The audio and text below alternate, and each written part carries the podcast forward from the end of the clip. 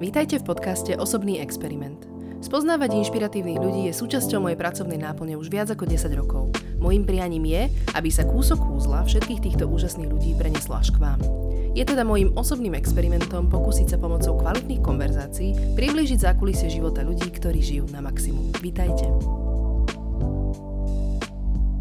Maroš Krivosudský, wellbeing coach a zakladateľ W SK, kde so svojím tímom poskytuje komplexnú starostlivosť o zdravie, diagnostiky, prednášky a poradenstvo v oblasti zdravia. Už keď som začínala nahrávať prvé diely tohto podcastu, som vedela, že prídu na rad aj rozhovory s mužmi.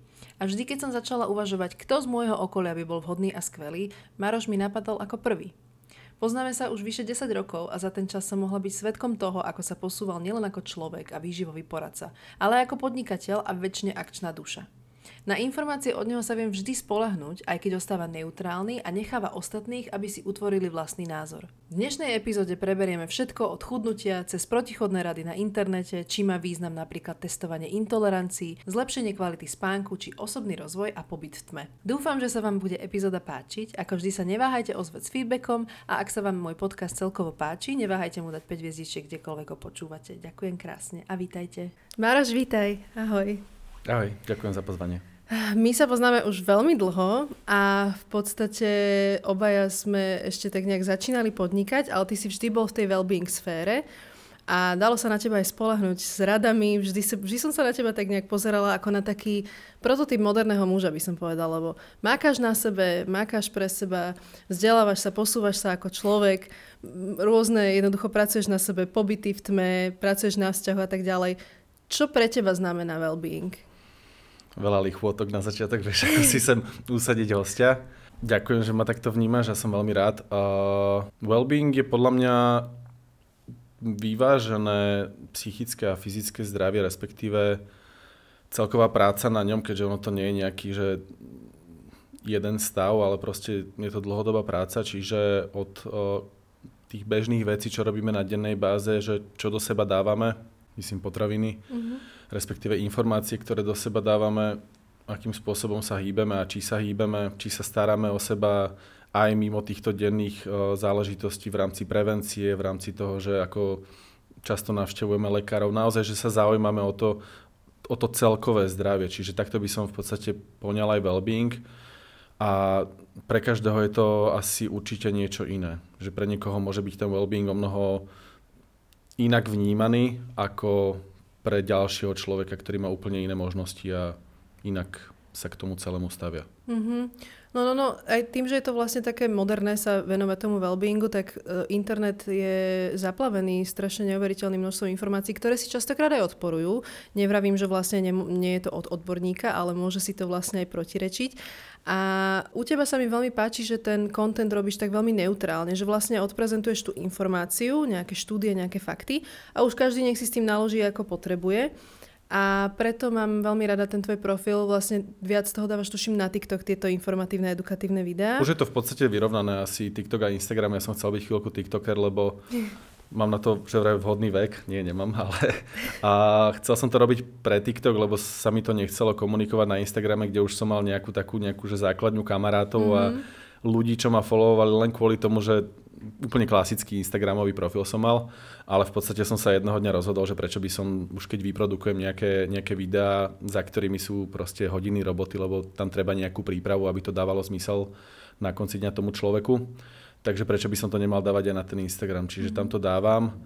No, no ako hovoríš, ja sa do toho snažím nedávať emóciu a nedávam do toho nejaký extrém, ale to potom aj cíti na tých followeroch, respektíve na tom, že koľko ľudí to zasiahne, lebo tí ľudia, aj tí odborníci, čo si spomenula, oni vedia, čo robia väčšinou, keď komunikujú akúkoľvek tému a dávajú do toho práve takú tú extrémnu komunikáciu, že bude to takto, alebo je to inak a proste idú proti sebe. A lebo... že aby zaujali? Áno, samozrejme, ono to aj zaujíme viacej ľudí, aj to majú mnoho radšej TikTokové a Instagramové algoritmy, čiže sa to už len zobrazuje viacerým ľuďom, keď sa tam naozaj že dáva tá emocia do toho a keď to vzbudzuje nejakú emóciu v tých ľuďoch, ktorí to následne viacej komentujú, buď sa prikláňajú na tú stranu, alebo sa prikláňajú na tú druhú stranu a potom sa to naozaj že aj viacej šíri a to je dosť nákazlivé aj pre tých content creatorov, pre tých odborníkov, že mám video, ktoré vzbudzuje emócie a mám tam obrovský veľa lajkov a pribúdajú mi followery a buduje sa mi taká tá, tá silná komunita mm-hmm. sa mi buduje. Alebo potom komunikujem tie veci veľmi umiernene, lebo takto väčšinou aj býva v tomto zdravom životnom štýle, že tam tie extrémy nepotrebujú byť, ale nemá to potom až taký, taký reach a celkovo taký dosah všetky tie príspevky. Čiže ono to vie byť veľmi nákazlivé a ja chápem, prečo to tí odborníci robia a tí rozumnejší to robia tak, že naozaj sú to informácie, ktoré sú podložené vedou a naozaj dávajú aj zmysel, len sú komunikované trošku extrémnejšie a tí horší, nechcem ich ani nazývať odborníkmi, proste si vedia povymýšľať niektoré veci, alebo potom používajú nejaké manipulatívne techniky a mm-hmm. taký ten cherry picking, že v podstate si iba vyťahujú niektoré informácie, ktoré im vyhovujú a tie potom komunikujú a je tam veľa tých nie úplne pekných vecí v rámci tohto wellbeingu, ako si spomínala, je toho obrovský veľa, je to biznis obrovský. A ako sa v tom dá význať? Dajme tomu, že naozaj človek laik teraz sa chce cítiť lepšie a chce nejakým spôsobom sa informovať o tom, čo je zdravé a tak ďalej, že, že v tejto záplave je to nejakým spôsobom možné korigovať, keď nemáš tie vedomosti? Že čo sa rozhodneš vstrebávať? Je to ťažké. Je to ťažké, lebo ale toto dosť často komunikujem aj vo firmách, proste keď prednášam, že my nemáme ako ľudia na Slovensku základné vzdelanie v oblasti wellbeingu, v oblasti výživy, v oblasti pohybu.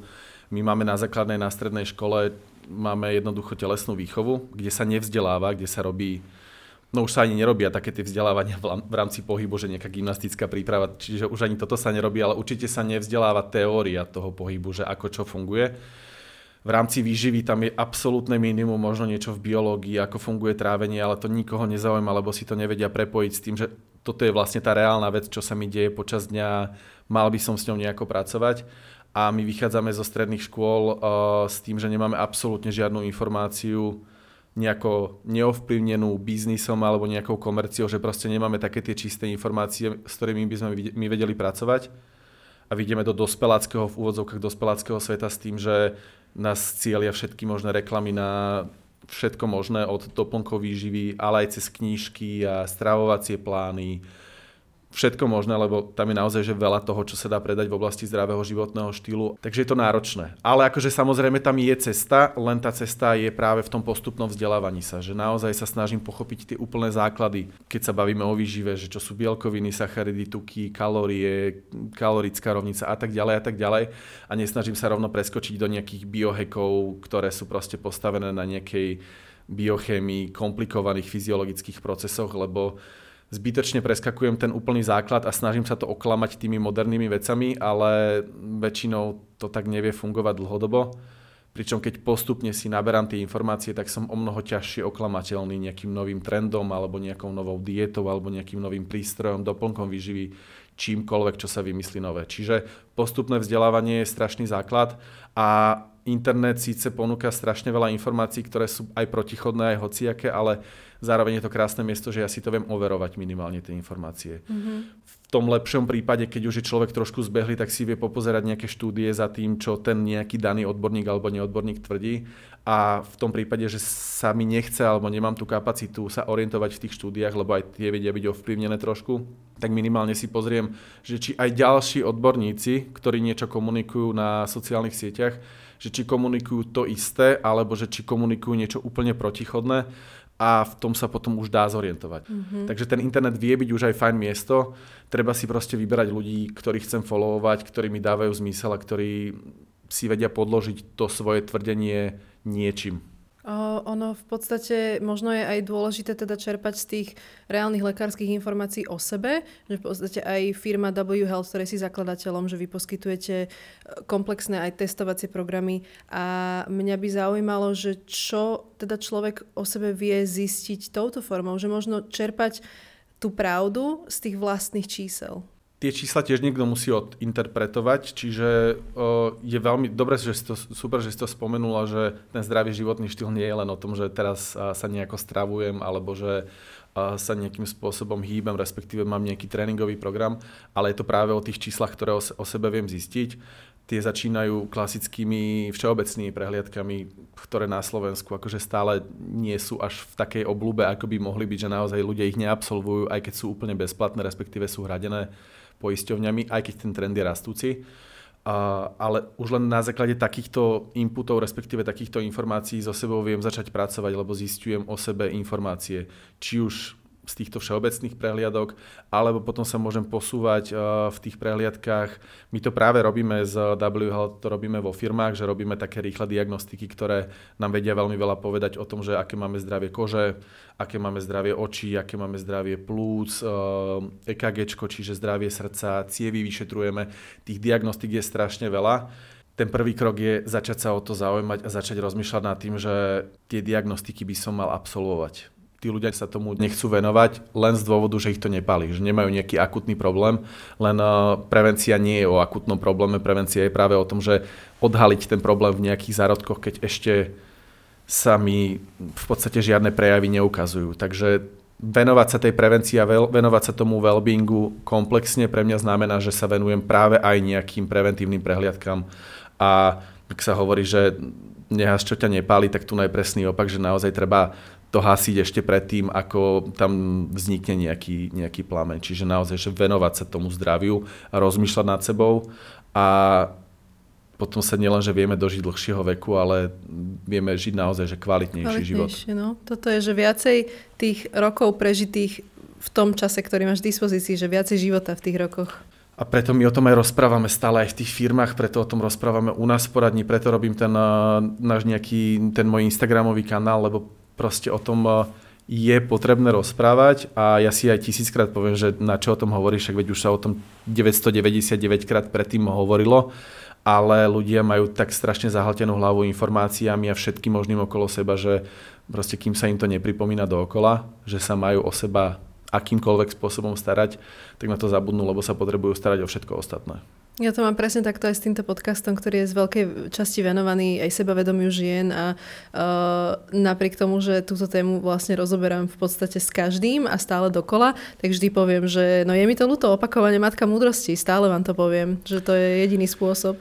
To je ako s tými predsavzatiami, že proste predsavzatia nie sú zlé, len by sme si ich mali dávať úplne v pohode, že každý mesiac, alebo mm. aj mhm. každý týždeň, že proste dávať si nejaké krátkodobé challenge, že v podstate, mm-hmm. že čo chcem dosiahnuť od tohto dňa, týždňa, mesiaca a nie, že si na začiatku roka nastavím predsavzatia, ktoré sú samozrejme dosť prehrotené vždy, ale to treba pripomínať. A stále dookola sa treba k tomu istému vrácať, že prečo si to plním tie predsavzatia, napríklad ja mám predsavzatia viacej sa venovať tým preventívnym prehliadkám.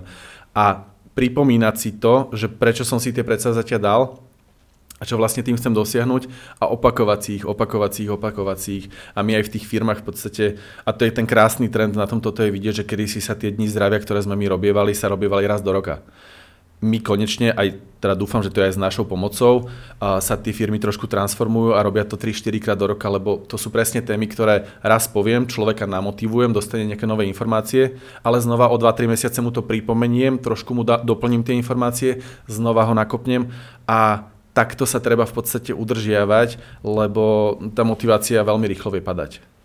Máš nejaké cool tipy na tieto testovania tak? Lebo aj týmto je zaplavený internet v podstate, že od rôznych alergií, cez rôzne profily, cez uh, profil športovca a tak ďalej, že uh, nevravím, že sa v tom proste vyznám, ale zaujíma ma, že čo všetko, že čo sú také nejaké tie čo ti povie najviac o sebe, alebo čo je také úplne high-tech, alebo nejaké takéto cool veci mi povedz. Dajú sa robiť aj takéto laboratórne vyšetrenia a vedie tam byť naozaj že pestré veci, ktoré si vie človek vyšetriť, ale to by som bral ako až ten level 2. Ľudia si často napríklad dajú vyšetri- dávajú vyšetriť tie alergie na potraviny jeden z najzbytočnejších a zbytočne drahých testov, lebo v podstate vôbec to nemusí hovoriť práve o tých potravinách, ktoré robia človeku problém. To je trošku komplikovanejšia téma, mm-hmm. nechcem tam ísť do hĺbky, ale je to časté vyšetrenie, lebo ľudia chcú o sebe vedieť viac a keď z 200 alebo z 300 potravín proste im ten test vyhodí, že 50-60 potravín by nemali jesť, človek to rád zistí, že wow, niečo som sa dozvedel nové a potom si ale zbytočne okliešťuje ten jedálniček veľmi úzko a síce má novú informáciu, ale nemusí byť relevantná. Ja by som naozaj začal hlavne tými vyšetreniami u všeobecného lekára z hľadiska ženského zdravia, fakt, že nech ľudia chodia ku ženy, nech chodia ku ginekologovi, zubom sa treba venovať, koži sa treba venovať, naozaj, že na ročnej báze. To sú také tie vyšetrenia, ktoré by sme mali absolvovať raz do roka. Veľakrát sa stáva aj s tými ľuďmi a v podstate vidíme to v tých firmách, že ľudia by aj išli na tú diagnostiku, ale už sa hambia aj pred tým lekárom, že som tu nebol 10 rokov alebo 5 mm-hmm, rokov, tak tam mm-hmm. radšej ani nejdú vôbec a odkladajú to zase ďalej. Takže takéto základné vyšetrenia sú úplne, že alfa, omega. A, a potom no, a si level to, 2? A potom level 2, naozaj, že tie laboratórne testy vedia spraviť, uh, respektíve vieme sa o sebe dozvedieť veľa. Ja som si dával minulý rok, uh, minulý rok, minulý týždeň som si dával robiť test, uh, volá sa to, že profil mastných kyselín mm-hmm. a chcel som zistiť, že ako sú moje mastné kyseliny v krvi, lebo okay. to je ukazovateľ, ktorý vie veľa povedať o tom, že aké ochorenia eliminujem, keď mám ten pomer dobrý. To sú tie omega-3 a omega-6 mastné kyseliny, aby som to trošku uzrejmil. Čiže toto je taký, že vyšší level starostlivosti o seba, že zistujem niečo navyše. Viem si zistiť hormonálny profil, keď pociťujem, že môže tam byť nejaká indikácia, respektíve môže tam byť nejaký prejav toho, že môže mať nižší testosterón, alebo môže tam byť niečo s estrogenom, alebo tam naozaj, že môžu byť akékoľvek anomálie, respektíve môžu tam byť nejaké pohyby v tomto. Čiže toto si viem zistiť. Čo sa týka takýchto diagnostík, ale zase nelaboratórnych, ťažké slovo, my robíme diagnostiky u nás v poradní InBody diagnostika telesnej kompozície, čiže len minimálne zistím, že ako je na tom môj tuk, svaly, voda, kosti v tele. A zistujeme aktivitu autonómneho nervového systému, čiže ako nám funguje sympatický a parasympatický nervový systém, čiže ako sme v úvodzovkách vystresovaní, respektíve ako vieme oddychovať počas toho dňa. To sú všetko vyšetrenia, ktoré sa dajú robiť a sú veľmi uh, relevantné a sú presné, lebo sú to naozaj že overené diagnostické metódy ale začal by som naozaj, že pri tých klasických, v úvodzovkách klasických vyšetreniach, a potom sa postupne posúval na takéto laboratórne vyšetrenia, ktoré si už sám zvolím, lebo ma nejaká téma zaujíma. Stojí to pre, za to zdravie. Väčšina ľudí už tým, že si aj si vezmi, že chceš si kúpiť nejakú novú knižku o wellbeingu a stojí 30 eur, že vlastne je to, je to investícia. Je to, inve, je to investícia. To je práve to slovo, že je to investícia. Ja investujem do niečoho, že to nie je len nejaké míňanie peňazí na blbosti, ale ja by som sa vždy pred každým takýmto nejakým testom buď poradil s nejakým odborníkom, danej oblasti, alebo by som jednoducho si naozaj že dohľadal čo najviac informácií pred tým, ako absolvujem takéto vyšetrenia, respektíve takéto testy v labakoch a potom sa nejako kvalifikovane rozhodol. Že nazbierať čo najviac tých informácií je vždy ten krásny krok, ktorý môžeme spraviť. Vyžaduje to náš čas a našu energiu, ale tie informácie sú a naozaj vieme ich hľadať aj u naozaj relevantných odborníkov. Ani nemusíme klikať na ten web, proste ideme na sociálne siete, lebo našťastie tí odborníci sa už presúvajú aj na sociálne siete, lebo chcú komunikovať tie témy, ktorým sa venujú a na tých sociálnych sieťach je to, je to krásny model na to, že tých ľudí, ktorí si to vypočujú, vypočujú alebo prečítajú, je naozaj veľa. Je to, je to krásne, ale ono si treba uvedomiť, aký kus práce za tým je a ty vlastne máš tej aktivity naozaj dosť, teda okrem aj firmy W Health, ktorá tiež zároveň nahráva aj podcast s odborníkmi, máte tam blog s odbornými článkami, máš iný projekt ešte aj Futu a v podstate ty sa sám venuješ tým sociálnym sieťam, že je to naozaj veľa tých projektov, ktoré uh-huh. sú také ako keby vášeň k tomu zdraviu, ale podľa mňa toľko, toľko vynaloženej snahy musí mať nejakú akože hlbšiu motiváciu, nejaký taký životný cieľ, že čo teba vlastne motivuje k tomu, tomu, že si aký si, alebo že dávaš do sveta to, čo dávaš? Napadla mi hlúpa odpoveď, že peniaze, ale to, nie, to nie je pravda. Ale akože je to samozrejme pravda tiež, lebo ja som dlhodobo som sa na to pozeral, že presne toto je nejaké moje nie že poslanie, ale že orientujem sa v tejto oblasti, tak poďme vymýšľať projekty, ktoré budú dávať zmysel, ale nejako som sa nepozeral na tú stránku peniazy a ono potom to človeka prestane aj baviť, keď to v konečnom dôsledku neprináša peniaze, alebo respektíve v tom nie je nejaká hodnota navyše. Čiže na toto som sa začal tiež pozerať. Do veľkej miery to kedysi bolo tiež uh, také nejaké moje ego, že ma hnalo za tým, že mám nový nápad, potrebujem ho zrealizovať a potrebujem sa tomu nejako venovať a to som si už aspoň tiež začal uvedomovať, že či to je naozaj ego, alebo či, či to má mať prínos aj pre mňa, aj pre ľudí. No a momentálne to vnímam tak, že som osekal absolútne väčšinu projektov, na ktorých som pracoval, aj keď teraz ich je stále veľa, akože čo si vymenovala, nie je to vôbec málo práce, ale osekal som to práve do toho modelu, aby uh, som v tom hľadal taký ten môj well-being, že naozaj vždy pred každým takýmto nejakým, ani nie že novým projektom, ale vždy pred tým, ako sa idem venovať akékoľvek aktivite v tom danom projekte, tak sa dosť často zamýšľam momentálne nad sebou. Že či mi to prináša nejakú radosť, či to má nejaký zmysel pre mňa a robím to hlavne, no, akože znie to až egoisticky, ale robím to pre seba všetko. Že naozaj mm-hmm. sa ráno potrebujem zobudiť s tým, že mne tá práca, ktorú vykonávam, či je to odovzdávanie informácií, alebo či je to organizácia tých odborníkov vo firmách v, v rámci W Health, alebo že či je to FUTU, čo je zase potravinový projekt, alebo či je to podcast hocičo, že či naozaj ma to teší a že či mi to prináša niečo aj do toho môjho wellbeingu, lebo som už toľkokrát vyhorel, že, že sa mi nechce zase vrátiť do toho istého zaciklenia, čiže robím to naozaj že dosť veľa kvôli sebe a keď vidím, že to má ten prínos pre ľudí, tak zase je to super vidieť, ale to zase teší len mňa a zase je to tá práca na tom mojom wellbeingu. Čiže ja, minule sa ma na toto niekto pýtal, že čo ja vlastne vidím v tom celom, že čo robím, že čo je ten najväčší prínos a pre mňa je ten obrovský prínos, že ja sa vlastne venujem starostlivosti o zdravie, či psychické alebo fyzické. Čiže ja som si vlastne vytvoril úplne optimálny svet, kde ja sa môžem venovať aj svojmu psychickému a fyzickému zdraviu. Lebo mám prístup ku všetkým diagnostikám, lebo mám prístup ku všetkým psychológom, s ktorými môžem komunikovať záležitosti. Ja dookola o tom rozprávam, čiže asi sa budem venovať aj terapii. Môžem komunikovať nové témy, čiže sa musím stále vzdelávať v tej danej oblasti a celkovo, že som si vytvoril ten svet, kde budujem svoj, svoj well-being, a zároveň to môžem posúvať ďalej a ešte aj na tom zarábať nejaké peniaze, respektíve urobiť si nejaké živobytie na tom, čiže toto je také nejaké, že ako som si uzavrel, že prečo to vlastne robím, lebo chvíľku som možno mal aj taký ten spasiteľský syndrom, že teraz musím pomáhať, lebo prečo by som to nerobil, kto to iný bude robiť kašlem už na to. Akože celé je to o tom, že chcem pomáhať, ale chcem byť hlavne ja sám so sebou úplne OK, aby som eh, mohol ešte viacej pracovať na tých projektoch, ktoré buď dávajú zmysel, alebo zmysel dávajú menej. No to je mega halus, že to takto hovoríš, lebo ja to takto isto vravím tiež, že vlastne to, čo robím, je v podstate sebecké, lebo takisto aj ja, keď si sem do toho podcastu pozvem niekoho, tak je to samozrejme téma, ktorá ma zaujíma, o ktorej chcem vedieť viac. Mm-hmm. A potom mi tu sedí ten odborník úplne zadarmo a vlastne ja ho môžem spovedať z otázok, čo ma zaujímajú a je to Uh, potom mňa samozrejme veľmi teší, keď to má ten pozitívny feedback a keď to tým ľuďom pomáha, teší ich to. Ale to je tiež opäť vlastne to hladká len mňa. Ale ono si to ľudia tá sebeckosť v tomto je, respektíve vo všetkom, čo robíme, ľudia sa snažia robiť všetko pre všetkých a potom zabudajú sami na seba. Sami sú nešťastní z toho, že zabudajú sami na seba, že nemajú čas na to, aby si išli zacvičiť, že nemajú čas na to, aby sa kvalitne stravovali. Už nehovorím ani na to, že by chodili na nejaké tie preventívne diagnostiky, ale vo všeobecnosti, že by sa venovali sami sebe a potom sú frustrovaní za, sami zo seba, že na čo to vlastne celé robia a potom prenašajú tú frustráciu zase na všetkých ostatných a celé je to, to negatívne. Čiže podľa mňa tá sebeckosť trošku v živote je, je potrebná a mm-hmm. mať tam taký ten balans v tom, že čo robím pre ostatných a čo robím pre seba je, je extrémne dôležitý a akože bohužiaľ ja som na to musel tiež prísť až sám, že sa nemám prečo rozdávať, ale proste v lietadle si dáš najprv sama tú dýchaciu masku a až potom ju dávaš niekomu ďalšiemu.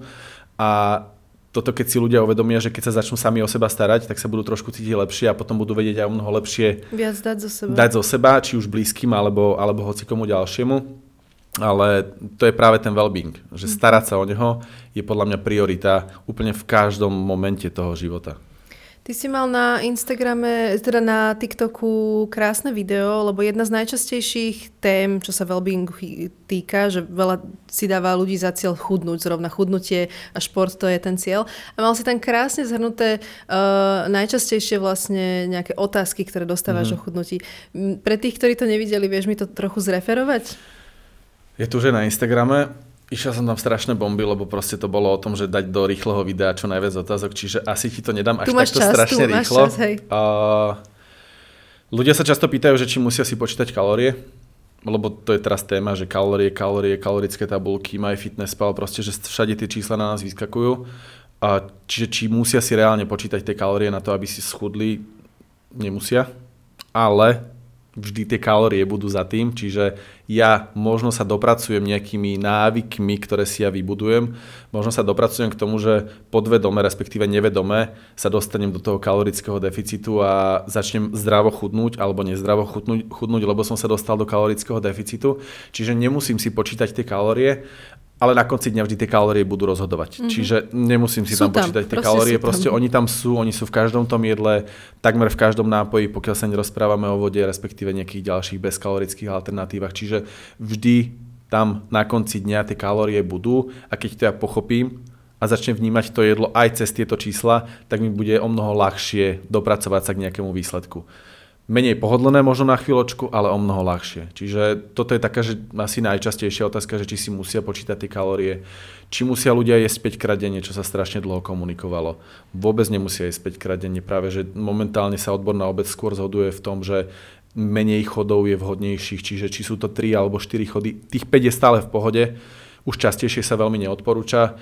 Čiže toto býva taká častá otázka, že či to musí mať takúto nejakú stanovenú pra- pravidelnosť. V tomto je krásna tá personalizácia, že čo mi vyhovuje, tak to je pre mňa dobré. Ak to zase sedí do tých kalórií, ak tam sedia zase, ale aj za tými kalóriami sú ešte ďalšie čísla, ako sú tie bielkoviny, sacharidy, tuky a z čoho mám tú stravu zloženú. Čiže tam bola tiež otázka, že či viem schudnúť aj na junk foode, respektíve či viem schudnúť aj na nejakých potravinách, ktoré nie sú nutrične hodnotné. Viem na nich úplne v pohode schudnúť, keď budem v kalorickom deficite, ale zase moje cievy nebudú najšťastnejšie, lebo tam mám strašne veľa či už nejakých mm, saturovaných tukov, alebo proste mám tam strašne veľa cukru v tej strave a nie je vôbec vyvážená, nie je tam žiadna vláknina, je tam minimum bielkovín, proste sú to všetko spracované potraviny priemyselne. Čiže toto bola ďalšia otázka, a smeroval som tam k tomu, že vlastne tie živiny, ktoré sú za tou stravou, sú strašne dôležité. A bola tam otázka, že či existuje niečo ako spomalený metabolizmus. Lebo ľudia sa na ňo, nechcem povedať, že vyhovárajú, ale v podstate používajú dosť často toto slovné spojenie ako argument, že preto to nechudnem. Odpoveď je tá, že existuje niečo ako spomalený metabolizmus, aj keď ja vždy pri tom dávam úvodzovky, lebo je to o mnoho komplikovanejšia téma. A čo je ešte dôležitejšie povedať, že existuje, ale nie je to tou najčastejšou príčinou, prečo človek nechudne. Že sú tam o mnoho dôležitejšie a o mnoho významnejšie príčiny a tie príčiny sú, že som v nevedomom kalorickom prebytku, čiže možno si aj myslím, že, som, že je málo, ale jem stále viacej kalórií, ako, ako spalujem že mám eh, zle nastavený tréningový režim. Že buď trénujem strašne veľa a nestíham regenerovať, alebo trénujem málo, alebo trénujem nesprávne, že nevyužívam mm-hmm. ten potenciál tohto. Uh, ďalšou príčinou, prečo v podstate nechudnem je, no to keby som si teraz spomenul, veľa tam toho bolo. Pozrite si to video, respektíve pozri si, ty, ty si si ho už pozrela, ale to je práve o tom kontente, že ty si hovorila, že je za tým veľa prípravy.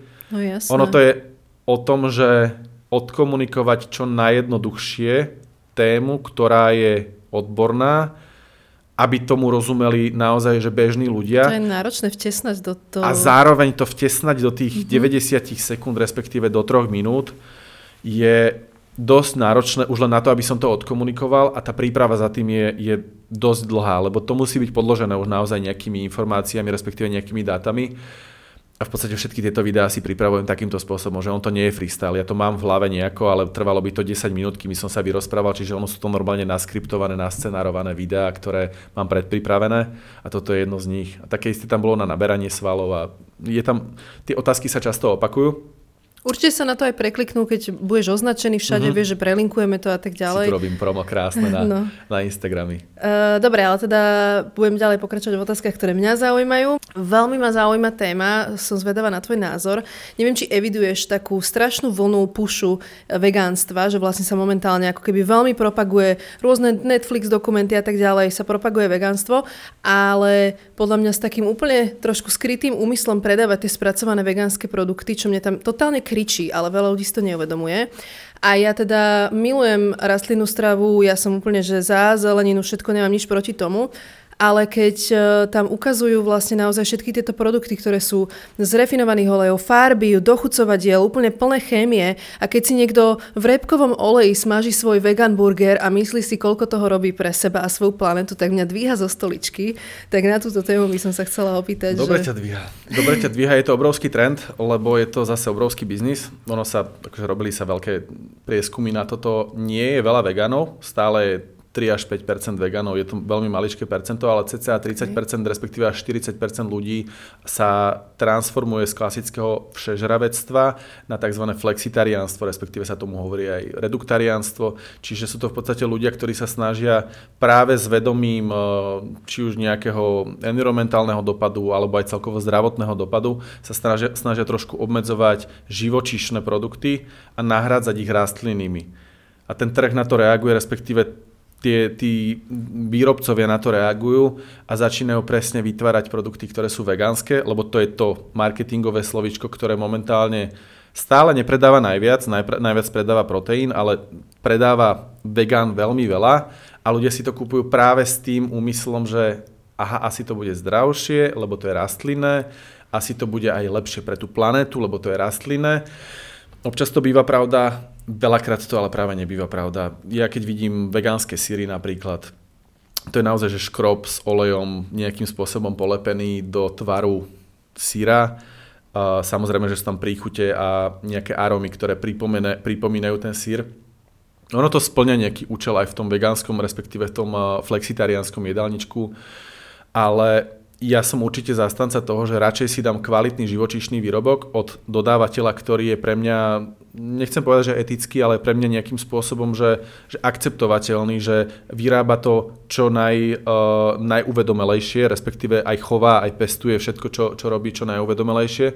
A radšej si kúpim takéto niečo, ako by som si na dennej báze mal kupovať práve nejaké spracované, priemyselne spracované burgery, náhrady kuraťa, párky, syry a podobné výrobky, ktorých sú ešte nie plné obchody, ale naozaj, že majú narastajúcu tendenciu. Čiže tie priemyselne spracované potraviny, ktoré napodobňujú meso, môžu mať zmysel, aj pre mňa mali obrovský zmysel, keď som si dával taký môj ročný vege, vegetariánsky, respektíve vegánsko-vegetariánsky challenge, tak pre mňa to malo obrovský zmysel, lebo mi to pomohlo, keď som išiel na grilovačku a naozaj som mal chuť na nejaké grillované meso, tak som si tam práve dal takýto burger. Ale že by som to potreboval tlačiť do toho jedálnička na pravidelnej báze len s tým titulom, že toto je pre mňa zdravšie, alebo je to pre tú planetu lepšie, nie som úplne 100% toho fanúšikom. Ale som samozrejme fanúšikom toho, že sa rozširuje tento market a že sa snažia tí výrobcovia prichádzať na tie alternatívy a vyrábať aj produkty v tejto vegánskej sekcii nutrične hodnotnejšie a hodnotnejšie. Len pritom sa strašne veľa balastu zväzie, že strašne veľa je tam bordelu a popri tom sa zväzú aj trošku kvalitnejšie výrobky a pracuje sa na tom, aby to držalo spolu, aby to chutilo nejako a naozaj, že aby to bolo aj kvalitné a na toto je ten dopyt dobrý. Že on sa zvyšuje dopyt, zvyšuje sa samozrejme predaj toho najlacnejšieho a najlepšie maržovateľnejšieho, čiže naozaj, že to, na čom zarobia najviac tí výrobcovia, ale popri tom sa zväzú aj niektoré výrobky, ktoré by teoreticky mohli dávať zmysel a tá živočíšna výroba nie je udržateľná v súčasnom nastavení, čiže tú alternatívu tam treba hľadať. Preto sme mhm. napríklad aj s tým futu vznikli, respektíve sme začali vyrábať, mm-hmm. lebo sme začali pracovať s jedlým hmyzom, keďže je to nejakým spôsobom, že aplikovateľná náhrada klasickej živočíšnej bielkoviny a dá sa s tým robiť. Len to je tak náročný trh, a, lebo sú tu predsudky voči tomu a celkovo ešte tam nie sú ani tak procesy zvládnuté a naozaj, že je to náročný trh, že ešte to má niekoľko rokov. Len je dobré, že sa ten dopyt zvyšuje po tej vegánskej strave, len zase sa vraciame k tomu istému, ako sme si hovorili pred chvíľou, že treba sa aj vzdelávať v tom. Treba si pozerať tie etikety. Netreba sa pozerať na tú krásnu zelenú farbu toho obalu, že to je rastlinné, že to je zdravé, ale treba sa pozrieť aj na tú etiketu a na to zloženie, ktoré je legislatívne veľmi ohraničené, že čo tam môže byť a akým spôsobom to tam môže byť uvedené. A keď ja si toto začnem čítať, tak už sa potom sám viem rozhodnúť, že či mi to dáva zmysel v tom danom momente, alebo že či mi to nedáva zmysel. Že či si to kúpim alebo si to nekúpim ale kúpim si to s plným vedomím, ak už si to kúpim. Áno, ja mám také základné pravidlo, že keď si pozerám ten obsah a keď tam vidím veci, ktoré by som si sama nedokázala kúpiť, tak to nechcem. že samozrejme sú veci, kedy si to doprajem, alebo keď organizujem nejakú večeru, viem, že tam mám jednoducho v mojom menu je sír a príde vegán, tak ja ten vegánsky sír kúpim, nemám s tým problém. Že sú samozrejme príležitosti, kedy uh-huh. je to vhodné a kedy je super, že to vieš mať ako alternatívu, ale podľa mňa ako súčasťou každodenného jedálnička mať niečo vyslovene s dochucovadlami, s aromami, s umelinami nie je podľa mňa prospešné tomu zdraviu. Určite máš pravdu. Určite máš pravdu. Bolo by to najkrajšie, keby sme žili fakt, že 80-90% na tých whole foods, na tých fakt, že nespracovaných potravinách, väčšinou rastlinných a fakt, že len tých 15-20% doplňali maximálne tými živočišnými potravinami, ako sú vajíčka, mliečne výrobky, meso. To by bola tá najvyváženejšia strava, ktorú by sme mohli mať, ale určite by som to nerobil tak, že nahrádzam práve tých 15-20% alebo ešte viacej nahrádzam takýmito priemyselne spracovanými vegánskymi rastlinnými potravinami, lebo potom chýbajú aj tie živiny z tých mm-hmm. živočíšnych produktov a zároveň do seba dávam zbytočne veľa chémie, ktorá nemusí byť zlá sama o sebe, že ten tvoj postoj je už uh, trošku posunutý ešte ďalej o to, že čo je potrebné robiť, ale je to tvoj postoj, ktorý je úplne, že máš na ňo 100% mm. právo a pokiaľ máš na to možnosti, tak je to aj udržateľné, že, že vieš to realizovať.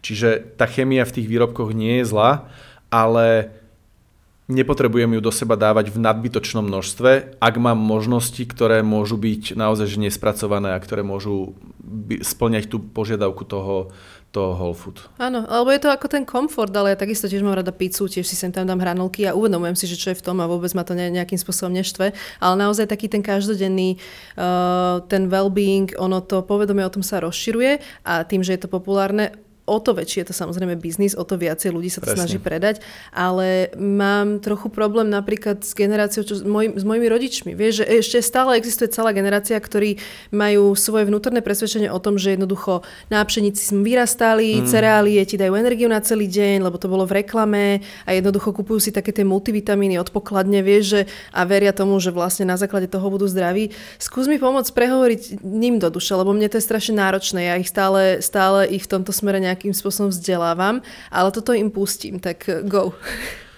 Boj s veternými mlynmi. Akože nechcem mm-hmm. našu uh, generáciu našich rodičov označovať za veterné mlyny, ale je to naozaj náročné, lebo to sú zaužívané uh, veci, ktoré sa ťažko vykoreňujú z tej hlavy.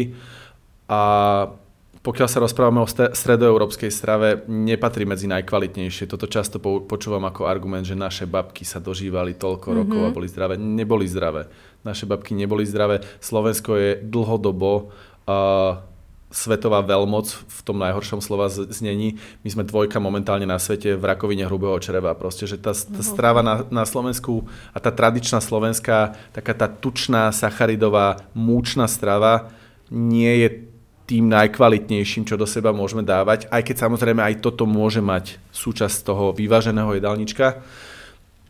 Takže ťažko sa z tohto klasického nejakého modelu a potom z toho modelu, že prišiel ranný kapitalizmus a presne sem prišli cereálie, lebo obrovské, najväčšie korporáty na svete práve vyrábali cereálie, tak čo spravia? Hodia do reklamy, usmia tú rodinku a povedia, že cereálie sú tie sladené cereálie, ktoré sú fakt, že iba čistá spracovaná nejaká kukurica alebo čokoľvek, zacukrená, že to nemá nič spoločné s nejakým zdravým jedlom, tak toto proste zalejú nejakým liekom a povedia, že toto sú tie práve raňajky a toto sa točilo 10-15 rokov s tým, že uh, toto je práve tá zdravá strava, ktorú by ste si mali dávať ťažko to len teraz, takže za rok, dva, hlavne vo vyššom veku, vykoreníš z tej hlavy. Čiže išli sme z takej tej úplne tradičnej slovenskej stravy do takejto stravy a ono sa to postupne začína zlepšovať, len všimni si už iba našu generáciu, že ako ťažko sa to z tých, tých klasických zdrav, v úvodzovkách zdravých návykoch, ako sa toho zbavuje, ťažko. Mm-hmm s tými rodičmi to je ešte o to náročnejšie. Mne pomáha to, že naozaj, že kúpim takú a takú potravinu, kúpim ja tie vitamíny, kúpim uh, naozaj, že proteín som minulé maminu uh, naučil si dávať do raňajkovej kaše. To už má naučené, to mám zvládnuté tiež. Čiže to sú také tie maličkosti, lebo nepotrebujú to naši rodičia, respektíve nepotrebujú to ani naši starí rodičia, lebo oni sa cítia relatívne zdravo, respektíve cítia sa tak, ako sa sú zvyknutí sa cítiť a oni majú potrebu, že nepotrebujú nič meniť. Čiže mm. to seba uvedomenie si a ten well-being je trošku ináč vnímaný a to je to, čo som hovoril úplne na začiatku, že pre každého je ten well-being trošku niečo iné a nie je to cesta k nejakej dokonalosti, ako Kalo Kagaty, že proste, že starám sa o všetky oblasti naraz, ale proste je to len trošičku možno lepšie niečo a zrazu ten človek ti môže povedať, že sa cíti výrazne lepšie ako človek, ktorý je biohacker, dáva do seba všetky tie najlepšie vitamíny, je úplne že uh, posadnutý počítaním kalórií a v podstate, že všetko robí úplne dokonale, tak ten človek, ktorý robí úplne minimum, môže sa cítiť o mnoho lepšie v rámci toho wellbeingu ako človek, ktorý ide do úplného extrému. Ja sa zároveň snažím ísť príkladom. Vidím, že na moju mamu sa to napríklad lepí ľahšie ako na otca. Mm-hmm. Môj otec, on si myslí, že jedlo je jeho jediná radosť v živote a že sa potrebuje najviac napchať. Ale na mamu to vidím vplyva a presne uh, im aj pomenila som aj všetky oleje, kvalitný olivový olej nech majú jednoducho tieto veci. Mama proteín pekne nech, nech papa, lebo ona je veľmi aj chudunka. Takže presne, že aj keď mám tu príležitosť, tak aj s ňou si zacvičím, trochu jej to ukážem. A to je podľa mňa, len je to, je to už taká extra extra snaha, ktorú teda nie každý asi má čas vynaložiť, len mne na tom strašne záleží, že samozrejme opäť to sebecké hľadisko, že ich tu chce mať čo mm. najdlhšie fit a zároveň teda nech nemajú nejaké zdravotné problémy, takže to je to. To je práve to, že s tým vôbec netreba nejako bojovať, len ak sa dá, ak je na to komunikácia, ak je tam nejaký priestor, tak proste to tam tú tému dostať a keď je tam nejaký významný odpor, tak evidentne sa cez to neprebijeme, ale pekne pomaličky, malými krokmi zlepšovať. Takisto ako ja sa sám na sebe snažím zlepšovať nejaké veci, tak proste uvedomovať si, že sa to tam nezmení zo dňa na deň a jednoducho Postupne. otcovi nenamixujem zelerové smuty, mm. superfood, neviem čo, ale tie maličkosti vedia strašne veľa spraviť. Mm. Ty si si robil rozsiahly prieskum aj o alkohole, aj si sám testoval byť rok bez neho. Aký mm-hmm. máš názor na alkohol dnes? V podstate sa nezmenil, akože alkohol z hľadiska nejakého zdravotného nemá absolútne žiadne benefity kedy si to bolo ešte, akože stále je to ešte niekde komunikované, že ten pohárik e, decko červeného vína je dobrý na krvinky a nezmysly, ktoré sa dlho kolovali, lebo sme taký národ poloalkoholikov až alkoholikov, že je to tu veľmi späté s tou kultúrou slovenskou. Momentálne dosť rastie ten trend toho so, sobriety culture mm-hmm, a mhm. proste, že ľudia prestávajú vo všeobecnosti piť, respektíve veľmi to obmedzujú, čo veľmi kvitujem. Alkohol nie je na ňom nič dobré z hľadiska toho výživového, ale ja som po roku nepitia sa v podstate rozhodol, že pre mňa to nepredstavuje nejaké významné problémy alebo že mi to nejako neobmedzuje život významne, čiže ja si ten pohár 2-3 dám nie denne a nie tvrdého, ale proste dám si nejaké víno alebo niečo si dám, lebo v tom nevidím až také extrémne negatívum, ale to už sú potom tie kompromisy, že ten človek, ten človek e, sa nemôže len pozerať na to, že čo je pre neho z nutričného hľadiska dobré a čo nie je, ale zapojiť to do toho svojho života a hľadať tam ten e, dlhodobý kompromis toho, že čo je spoločenské, čo je pre mňa výhodné, akým spôsobom s tým viem pracovať. Ak by som mohol všetkým odporučiť, tak proste každému poviem, že nepíte ten alkohol, lebo naozaj, že nemá pre vás žiadny prínos, ale ja ho sám pijem aj keď len občasne, takže by to bolo odo mňa trošku také pokrytecké. Čiže nemám na ňo ani pozitívny, respektíve nemám na ňo určite pozitívny názor, ale zase by som nemohol hovoriť, eh, že proste sa tomu má človek vyhnúť, lebo by som sám išiel proti sebe. Ono je podľa mňa ale pekné, pokiaľ máš tú mieru, že mm-hmm. vlastne nemusí to byť pre teba nejaký ten démon.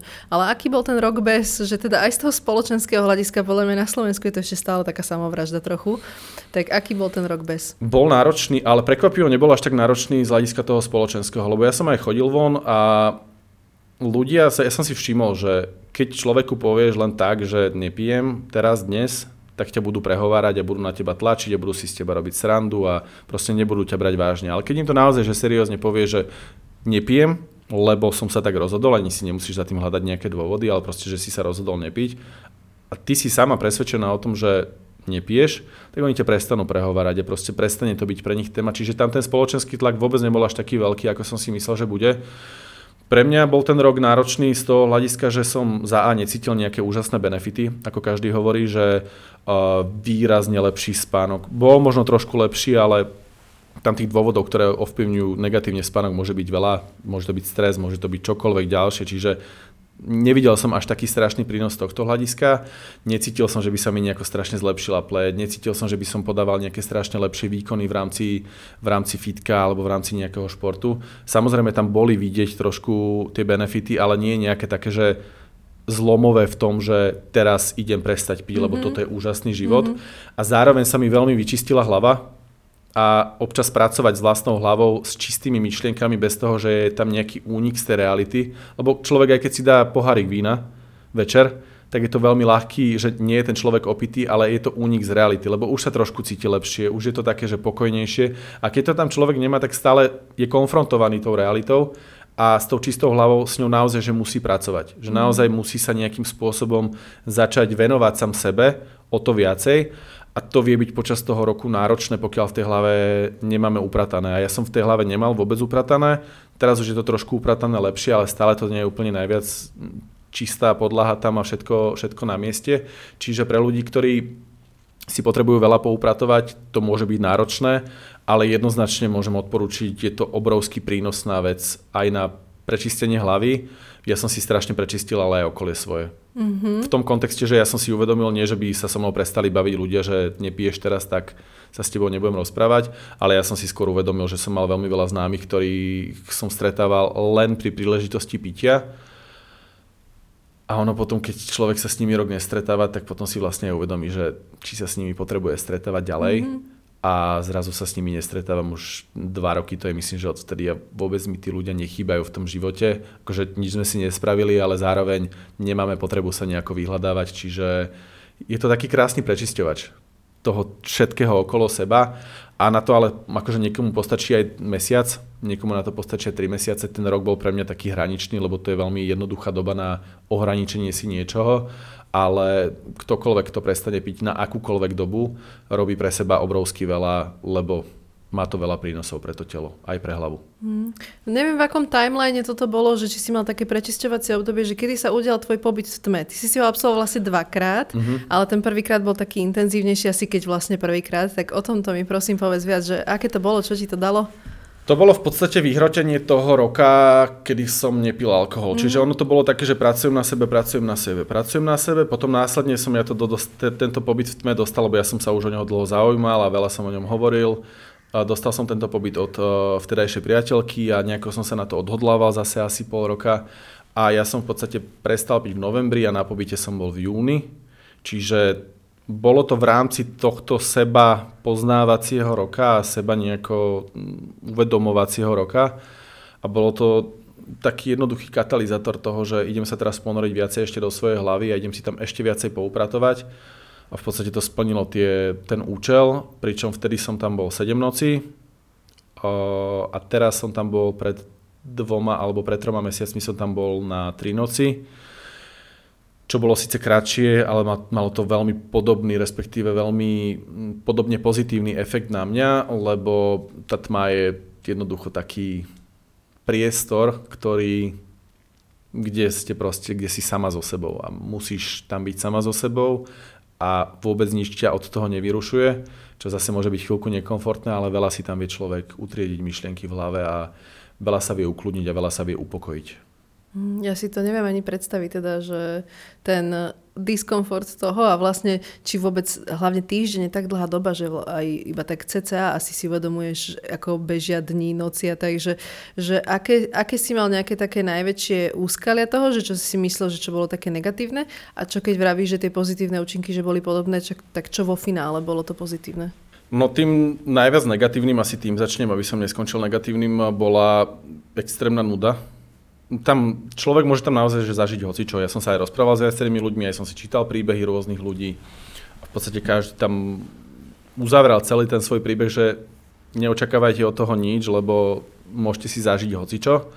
Niekto si tam poplače viacej, niekto tam viacej rozmýšľa nad minulosťou, niekto si tam uprace strašne veľa vecí v pracovnom živote. Proste, že je tam veľa priestoru na to, aby sa tam udialo čokoľvek Uh, za mňa v podstate tam bol najväčší challenge tá nuda, lebo ja som veľmi aktívny a veľmi uh, proaktívny človek, že naozaj, že sa snažím a stále aj v rámci tých projektov a moja mysel, respektíve moja hlava dosť často nevie si predstaviť, že bude niečo nerobiť aj v bežnom živote, ale tam ten človek nemá naozaj, že čo robiť. Takže pre mňa to bola, že 7 dní neskutočnej nudy, s ktorou som sa musel naučiť pracovať a musel som si ukludniť hlavu, do takej miery, že to v podstate nebola nuda, ale že to bolo v podstate nejaký status quo, ktorý, s ktorým som sa musel naučiť žiť, že v podstate musel som sa naozaj že naučiť počas tých 7 nocí existovať vo vlastnej hlave, bez toho, aby som tam do toho dával či už nejaké ďalšie informácie, keď si napríklad už len čítam, alebo už len keď sa s niekým rozprávam, tak tie informácie tam idú.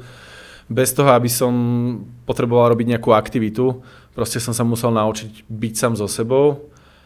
To býva dosť, dosť veľmi ťažké. Ale nakoniec, preto sa aj, ono sa aj hovorí, že tých 7 nocí, respektíve tých 7 dní je takých, že sa odporúča tam ísť, lebo prvé noci si tam človek na to zvyká, aj prespí veľa, naozaj, že funguje v nejakom mode, potom sa až začne nudiť, respektíve potom začína prichádzať to, že OK, už som tu chvíľku a že čo teraz sa ide diať a až potom prichádza k nejakému či už poznaniu alebo k nejakému tomu prínosu. Pre mňa to bol v podstate piatý deň, kedy som sa skoro už reálne že zbláznil z tej nudy, že som fakt...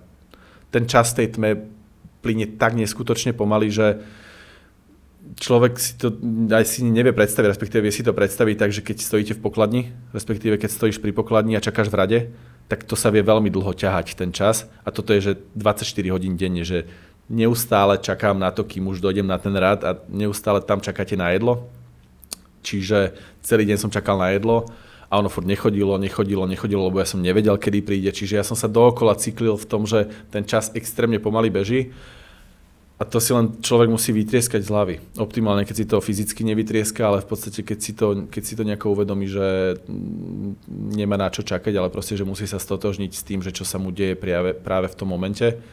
A to bolo pre mňa aj najnáročnejšie si uvedomiť a zároveň som bol najšťastnejší, že som k takémuto nejakému momentu dospel, lebo v podstate sú to všetky také tie až klíše veci, ako hovorí Eckhart Tolle, proste, že the power of now, že proste žijem v prítomnom okamihu. Ono je to krásne čítať, ale ešte o mnoho krajšie si to reálne že zažiť, že aká to je, aký to je skvelý pocit byť v tom danom momente a mať naozaj že 100% čistú hlavu.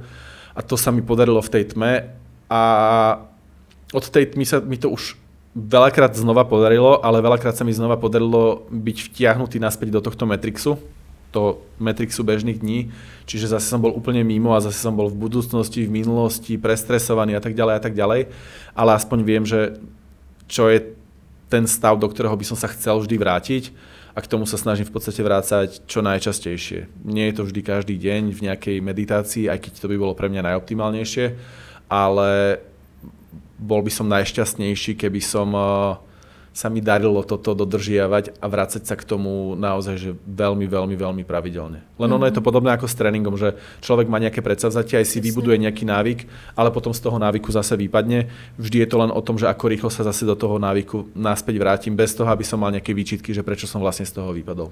Áno, presne ono, aj, aj to a te, ten život v prítomnosti, to je tiež ako sval, ktorý jednoducho, keď na to prídeš, tak potom to vlastne stále musíš znova a znova trénovať, lebo ono ťa to znova vťahne do toho Matrixu a ty sa musíš sám vlastne vrátiť do tej prítomnosti. Ale to je na tomto pekné, že možno keď si to mal takto hardcore, že o to ľahšie si vlastne uvedomuješ možno ten proces tvojej vlastnej osoby, tvojho vnútra, ako sa dostávaš do tej prítomnosti a vieš si to možno ľahšie teda privodiť. Presne, ono to niečo ako sústredenie, keď ideš na nejaké športové sústredenie, tak ty si proste, že v rámci jedného týždňa sa venuješ len tej danej jednej oblasti a potom keď sa z neho vrátiš, tak ty z toho čerpáš potom počas tých ďalších mesiacov. Pre mňa je proste toto tma, že pre mňa je to, že koncentrovaný priestor uvedomenia si samého seba, z ktorého môžem potom čerpať tých ďalších mesiacov veľa. Najhoršie na tom je, že na to sa zase tiež dá ľahko zvyknúť a pri tomto druhom pobyte som si uvedomil, že strašne pozitívny prínos to malo pre mňa, ale zase ja sa nemôžem obracať pri každej mojej nejakej osobnostnej kríze na to, že idem sa teraz zavrieť na 4 dní do tmy, že proste to nie je udržateľný životný štýl, teda je udržateľný, ale nedáva mi úplne zmysel, čiže skôr sa snažím naozaj, že čím ďalej, tým viacej zabudovávať tie veci do toho môjho bežného života. A ja do tej tmy ešte 100% pôjdem, akože o tom som presvedčený, mm. ale nechcem v tom hľadať ten únik, respektíve to riešenie všetkých tých mojich nejakých problémov, ktoré môžem mať v hlave. Ešte som sa ťa chcela opýtať na tému spánku, čo je samozrejme obrovská téma ale je to podľa mňa už tak postupne prichádzame na to, že je taká naozaj kľúčová pre to zdravie, že už uh, trošku zaniká tá hustle culture, že musíš stávať o štvrtej. Money never sleeps. Áno, kým, kým ostatní spia, tak ja už pracujem, na čom ja som teda celkom pohorela za mladí, mm-hmm. ale odtedy si spánok veľmi vážim a ty si mal tiež viacero príspevkov aj o, o, vlastne o tom, ako lepšie spať, alebo že aký naozaj ten viac informácií o spánku, tak keby som sa vedela opýtať na nejaké tipy na spánok alebo niečo také. Ono všade počuješ to odporúčanie, že spíte 8 hodín. To je takéto základné odporúčanie, ale ono je to veľmi náročné dodržiavať tú spánkovú rutinu tých 8 hodín, či je človek viac pracujúci, alebo či má malé deti, ale naozaj, že tam vskakuje tam strašne veľa, skače tam strašne veľa tých vonkajších faktorov, ktoré neviem ovplyvniť. Ja som sa preto o mnoho viacej začal zameriavať e, či už s našimi klientmi, alebo aj v rámci prednášok na kvalitu toho spánku, lebo aj keď je trošku kratší, tak stále tú kvalitu ja môžem ovplyvňovať tými vedomými krokmi, ktoré, ktoré robím. A popri tom, keď sa mi ešte podarí dosiahnuť aj tú kvantitu, tých 7-8 hodín, tak je to úplne že dokonale, ale na to sa nemôžem spoliehať, že tam tých 8 hodín bude. A zároveň tých 8 hodín, kde naozaj, že kvalita spánku je nízka, môže byť horších výrazne, ako keď mám 6,5 alebo 7 hodín výrazne kvalitnejšieho spánku, na čom som v podstate zapracoval. Jednoduché typy. Mm, jednoduchý, ten najjednoduchší, ktorý v podstate ja nepotrebujem budovať žiadnu rutinu, a znižiť si teplotu v izbe. My máme prekúrené izby na Slovensku, lebo proste chceme mať teplúčko 22, 23, 24 stupňov, lebo si myslíme, že to je komfortné pre nás a že sa v tom bude lepšie spať čo je nezmysel. Tie optimálne teploty sú do 20 stupňov, respektíve medzi 18 a 20 stupňami, stupňami maximálne. Pričom ale samozrejme môžeme byť dobre oblečení, dobre zakrytí, len ide skôr o ten vzduch, ktorý dýchame a v akom prostredí sa nachádzame. Čiže to je také najjednoduchšie, čo človek môže spraviť.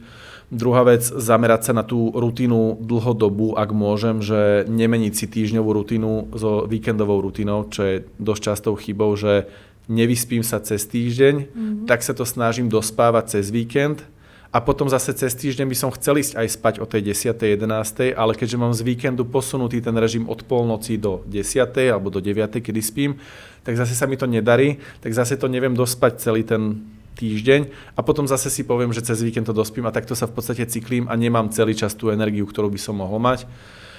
Veľmi často sa stretávam s obrovskou chybou, ktorú nerobíme v noci, ale robíme ju cez deň, že sme veľmi málo aktívni, sme vo veľmi tmavých priestoroch celý deň a potom sa čudujeme, že prečo nevieme zaspať. Jednoducho si tým rozhadzujeme ten cirkadiánny režim a náš mozog nevie, kedy je noc a kedy je deň a nevie sa na to prispôsobiť len tým, že si lahnem do postela a teraz si poviem, že chcem spať. Nefunguje to tak. Čiže byť čo najviac aktívny a byť čo najviac na slnku, aj keď nie priamo, aj keď je zamračené, stále je lepšie, ako byť neaktívny, zavretý v nejakej kancelárii, kde je absolútna tma. A nedoženieme to jedným tréningom do dňa, kde sa na hodinku si zabeháme na pase keď sme pri svetle, mať zatemnenú tú izbu čo najviac, v ktorej spíme. Aj žalúzia sú málo, optimálne sú závesy, ale už aj žalúzia sú trošku lepšie. Jednoducho vytvoriť si tie podmienky aj zvukovo, aj, aj svetelne, tak aby sme zaspali a nesvietiť si do posledných minút pred zaspatím obrazovkou nejakou do, do tváre, lebo v podstate to dáva len ďalší signál mozgu, že ešte je deň, ešte mám byť aktívny a vtedy tie hormóny nepracujú tak, ako majú. A možno aj zaspíme, lebo sme si zvykli na to, ale tá kvalita spánku sa výrazne znižuje. Potom tam je ešte ale aj jedlo, kvalita toho jedla, respektíve čas toho, kedy v podstate jeme. Je tam viac tých faktorov, ktoré môžu vplývať na kvalitu spánku ale človek by sa nemal zameriavať na všetky naraz. Je veľmi dobré, keď si niečo prioritizujeme, vyriešime najprv ten jeden problém, zabudujeme si nejakú rutinu a potom sa posunieme k niečomu ďalšiemu lebo to býva často hlavne novoročná chyba, že chcem teraz žiť zdravšie, tak začnem riešiť aj stravu, aj tréning, aj spánok a v každej z týchto oblastí riešim úplne všetko, od kalorických tabuliek cez tréningové režimy komplexné, tam sa snažím vzdelávať, v spánku sa snažím vyriešiť všetky faktory, ktoré ho ovplyvňujú a do toho tam mám ešte ten bežný život, to proste nedáme. Nie je tam, nemáme absolútne vybudovaný ani jeden maličký návyk a my sa snažíme proste otočiť ten svoj život o 180 stupňov a vypadávame z toho veľmi, veľmi, veľmi rýchlo. Čiže ja skôr odporúčam fakt, že zamerať sa na jednu oblasť a na jednu vec, ktorú si prioritizujem.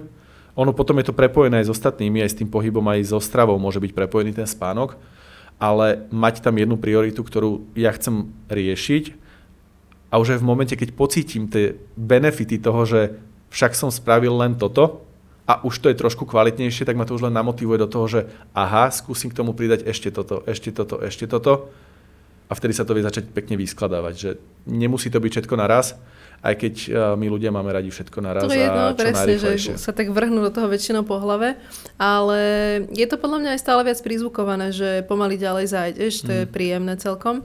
No ale máš ty nejaké osobné ešte well-being ciele, že kam sa ty chceš posunúť? Ja sa chcem spomaliť a chcem čo najviac sa vrácať k tomu, čo sme sa rozprávali pred chvíľou, že akýkoľvek ďalší projekt, čo príde, alebo v podstate čo sa mi ocitne v živote, neprioritizovať pred sebou. Že naozaj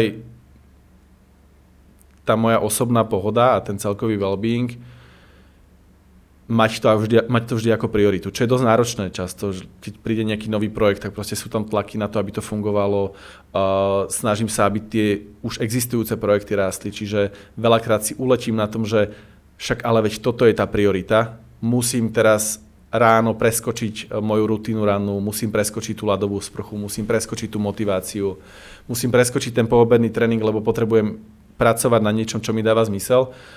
No a čo ja si vlastne prajem sám pre seba, čo vlastne sa, na čom sa snažím pracovať, je, že mať tam ten helikopter view a v podstate odstúpiť si od tohto a vedieť sa vrátiť do toho, že môj well-being neznamená úspešnosť mojich projektov, ale v podstate, že sa vrátim k tomu, že či ja som v pohode alebo nie som v pohode. Čiže toto je môj absolútny taký nejaký že cieľ a chcel by som sa o seba starať ešte trošku viacej, akože je to náročné, ale stále si viem predstaviť, že by som mohol mať viac priestoru na to venovať ho sám sebe a ľuďom okolo mňa, že naozaj byť v tej mojej malej bublinke, že čo najviac prítomný a čo najzdravší aj z hľadiska fyzického, aj z hľadiska psychického.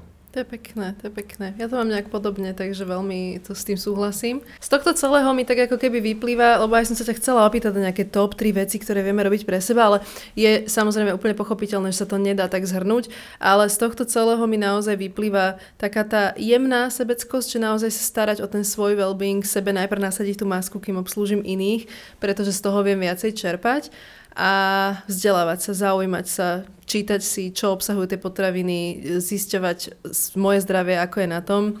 Uh, tak neviem, že či by si chcel niečo doplniť ešte, ale toto som tak nejak zachytila ako také hlavné.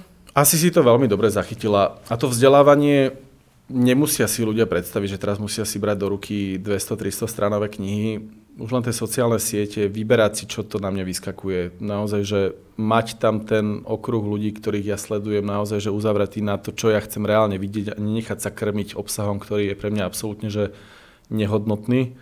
Vzdelávať sa tým, že si čítam etikety.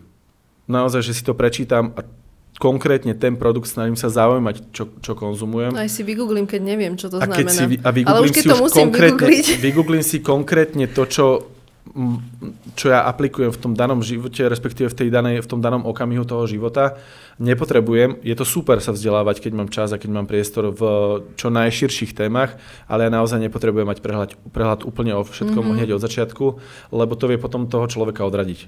Že je to zrazu strašne veľa informácií, zase pekne pomaličky postupne, takisto s tými diagnostikami, pekne pomaličky postupne nepotrebujem ísť na high level testy, proste, ktoré zo mňa spravia ja neviem, biohackera, ale objednať sa na tú všeobecnú prehliadku, ktorú som odkladal neviem koľko rokov, takisto v tom tréningu pomaličky začať vzdelávať sa v strave. Je tam naozaj, že pomaly, ale veľmi striktne. Že naozaj, že už keď teraz si niečo učím, Nemusí to byť vôbec extrémne, že teraz potrebujem 5 krát chodiť do týždňa do fitka, počítať si všetky kalórie, prečítať jednu knihu mesačne a mať tam takéto nerealistické ciele, ale tie ciele si učiť úplne v pohode, že aj menej extrémne, ale už sa ich držať. A iba si vyhodnotiť, že či mi to vyhovuje alebo nevyhovuje. Ono sa to potom vie tak veľmi pekne nabalovať a také tie Atomic Habits, čo v podstate je knižka, sa vedia ukazovať, že vedia robiť na konci dňa obrovskú, obrovský prínos, ale už zniem ako motivačný coach a to už vôbec nechcem, aby som takto Ale to znel. vôbec nevadí. No však lebo zvyk je železná košela, naozaj je to ako sa vraví, čiže podľa mňa presne to, že tie naše návyky tvoria náš život, to je, to je proste o tom. Je to o rutinách. Áno. Ja ti strašne pekne ďakujem, že si si na mňa našiel čas. Pre mňa teda veľmi prínosný rozhovor, dúfam, že aj ostatným sa bude páčiť. Bolo tam strašne veľa nadúpaných informácií, takže ja si to pustím minimálne dvakrát, aj keď ja keď to striham, ja to počujem aj štyrikrát, tak sa na to aspoň teším a možno sa uvidíme niekedy v budúcnosti na druhom kole. Ja ti ďakujem a no, mali by sme ešte asi o čom kecať. V budúcnosti možno sa niekedy tu ešte stretneme. Ďakujem.